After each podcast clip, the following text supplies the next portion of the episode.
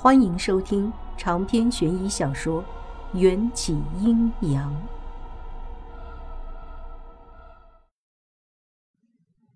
朱子墨把头扭向老头，老头立刻戳着自己的鼻子：“就是我，咱们在踏云山道观见过一次。”老头说着，把脸上的蛤蟆劲儿推到鼻尖上。露出他那双左眼看天、右眼看地极具标志性的眼睛。我不认识他，我说的那叫一个理直气壮。我当然记得这斜眼道士，拜他所赐，我差点没了手，要用脚趾拿筷子吃饭。朱子墨依旧面无表情，好像戴着一张假面，从围裙里拿出一支毛笔。店里规矩，要是没钱付账。我必须取走你的阳寿！哎哎哎，等一下，贫道的阳寿如此金贵，不能浪费在这里。老道士急得吹胡子瞪眼儿，身形一飘，挪到了我身后。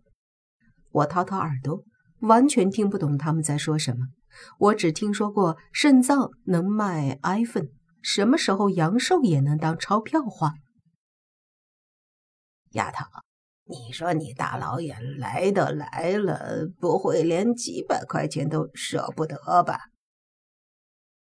我就想哪个杀千刀的把我骗来这里，原来是你！我嫌弃的挪开一步，老道士又靠过来，看他的表情是真的挺着急，估计塔云山山上。穿的那身道袍都让这个扑克脸的朱店长剥掉抵债了。老头现在全然没了当初仙风道骨的模样，乍看就是一个十足的老叫花子。我从湘西一路走来秦岭，足足走了一个月，盘缠用尽，便到此处暂居。原本我灵魂出窍是想找我那几个徒儿，却也不知怎么的就找到了你。哎，现在想来，这都是缘分。解释那么多干嘛？朱店长，这老头随你处置，我先走了。我拍拍衣袖就想走人，老头气急败坏地拉住我，从他穿着的那条阿罗裤里掏出一块木牌。你不想要这个了吗？我厌恶的后退一步，根本不想接那块脏兮兮的木牌，但木牌上雕刻的双蛇花纹却让我挪不开视线。要是没认错，木牌上的两条蛇就是当日我在踏云山上丢失的那对蛇精母子。我就想到底是谁偷走了我的黑瓦罐，果然是这臭道士干的好事。我气得咬牙切齿，把迎战给我的那张天地银行地府通宝金卡塞进了朱子墨手里。刷卡。朱子墨这才露出一个职业性的微笑。多谢惠顾。买完单，我伸手去抓那块双蛇木牌，老头一副奸计得逞的模样。慢着，我还没吃饭。我努力挤出一个微笑。行，老头并不贪心，点了一碗牛肉面就打发了。我发现这家店里的服务员全都长着一张和朱子墨相同的脸。一开始我还怀疑是不是双胞胎，当看见第七个朱子墨从厨房里走出来，才惊觉这家餐厅大有问题。老头打了个饱嗝。别看了，这间客栈不是接待活人的，那个朱子墨自然也不是人。不过你不用怕，他们只为钱不害人。你看我在这住了几天，不还好好的？废话少说，把东西给我。我不耐烦地伸出手，给你可以。但你不能再把这玩意儿卖去塔云山道观里了。助人为乐是好事儿，助纣为虐，却会遭天谴的。老头戴着墨镜我却能感受到他那两只一上一下的眼睛，似乎又同时回到中间，严肃地看着我。我点点头，成交。老头把木牌拍在桌面上，手给我，必须让他们认主，才不会害人。这对蛇精，就当是师傅送给徒儿你的见面礼。我还没反应过来，手指已经被老头用牙签戳破了，血滴在木牌上。立刻有两条透明的条状物从木牌里飘出来，对我千恩万谢的深鞠一躬，又乖乖地飘回木块中。我才不当你徒弟，咱们一手交钱一手交货，两不相欠。我起身就要离开，老头死皮赖脸地跟在我身后。丫头，咱们有三世的师徒缘分。这辈子我注定要当你师傅。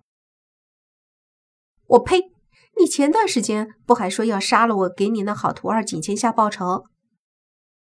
这事儿一言难尽，你再考虑考虑也行。不过师傅，我现在身无分文，你总应该接济一下。正好有一辆出租车经过，被我拦了下来。我怕这臭老头继续纠缠不休的跟上车，把口袋里的三百人民币塞给他。丫头，什么时候想通要砍手，记得来找我。师傅，我道号无言。我去，这老头还惦记着砍我双手的事儿。司机，去西山医院，快点，我赶时间。我黑着脸，重重关上车门，出租车扬长而去。已经傍晚了，耽搁了一下午，护士长很生气，狠狠地批评了我一顿，还惩罚我值夜班一个星期。我心里头暗骂，护士长根本就是借题发挥。明天就是七夕节，他自己想去过情人节，就把我当垫背的。反过来想想，我又觉得七夕节加班挺好的，起码有借口不和迎战在一起。一想到最近几次见面的时候，迎战对我越来越过分，浑身上下哪里都被他摸过了，我心里又恨又羞，不知道如何是好。不出所料，七夕那天晚上刚过十二点，一双温热的大手就从身后搂住了我的腰。有没有想我？耳边传来一阵充满诱惑的磁性嗓音。迎战的长发如帘般垂在我的眼前，贴在我的脖子上。死鬼，没看见我在上班。夫人放心，没人看得见我。这货越发的得寸进尺，竟然在御剑台就把手伸进了我的大褂里。麻烦你尊重一下白衣天使好吗？我推开他，把领口的扣子全部扣起来。迎战不悦，如花的脸庞蒙上一层薄霜。那好，我们去开房。我姨妈来了，我不在乎，可我在乎。我简直就要被气疯了，完全搞不懂这粽子的脑袋里除了啪啪啪还有什么。今天是七夕，牛郎织女都在今天鹊桥相会。你舍得冷落我？迎战往我手里塞了一枚带着血丝的羊脂白玉，玉佩触手冰凉，周边的闷热立刻就被驱散，连蚊虫都不敢靠近。我扯开话题：“这块玉一看就价值连城，花了不少钱吧？”迎战眉目清俊，如刀削斧凿的脸孔。这才露出一个淡淡的弧度，深情地望着我。你喜欢就好，不枉我跑去武则碑下面，把这块玉从武则天嘴巴里抠出来。你说什么？我立刻炸毛了。这是女王武则天嘴里的玉佩。正是，我挖了十几个皇陵，就数这块封口玉最好。迎战眼睛里的深邃化作一潭清澈的温泉，似乎在等着我继续夸他。接下来的几秒，他望着我，我瞪着他，我终于忍不住了。能不能请你帮我个忙，赶快把这块玉还回去？呃，武则天那可是我的偶像，君子不夺人所好。那要不要我把你偶像请过来？迎战说的那叫一个简单轻松，千万不要！麻烦你现在就去把玉佩归还。啊，夫君，拜托了。我冷汗都出来了，彻底相信迎战是真的沉睡了几千年，连武则天都不知道。迎战依依不舍地望着我，但我那声夫君让他非常受用。我装作深情地对他挥挥手。迎战如水墨晕出的身影消失在夜色中。我重重地呼了口气，擦擦额头的冷汗，更加确定我和迎战之间的代沟比长城还长。快要凌晨的时候，通宵玩乐的娇娇回来了，一脸的花容失色。王姐，快去准备！我看见一个孩子出车祸了，流了好多血，估计救护车很快就要到了。我一惊，顿时困意全无，把手术室准备好，又给顾安打了个电话。几分钟后，救护车来了，出车祸的孩子已经陷入休克。顾安检查后说，孩子全身有十六处骨折，肋骨更是因挤压折断后插入了肺部，需要立刻输血。并且要做三种开胸手术和许多接骨手术。孩子的母亲光是听顾安说，就哭得像个泪人。接过缴费单后，更是直接哇的一声哭倒在地上。我连忙过去扶住他。现在不是哭的时候，抢救孩子要紧。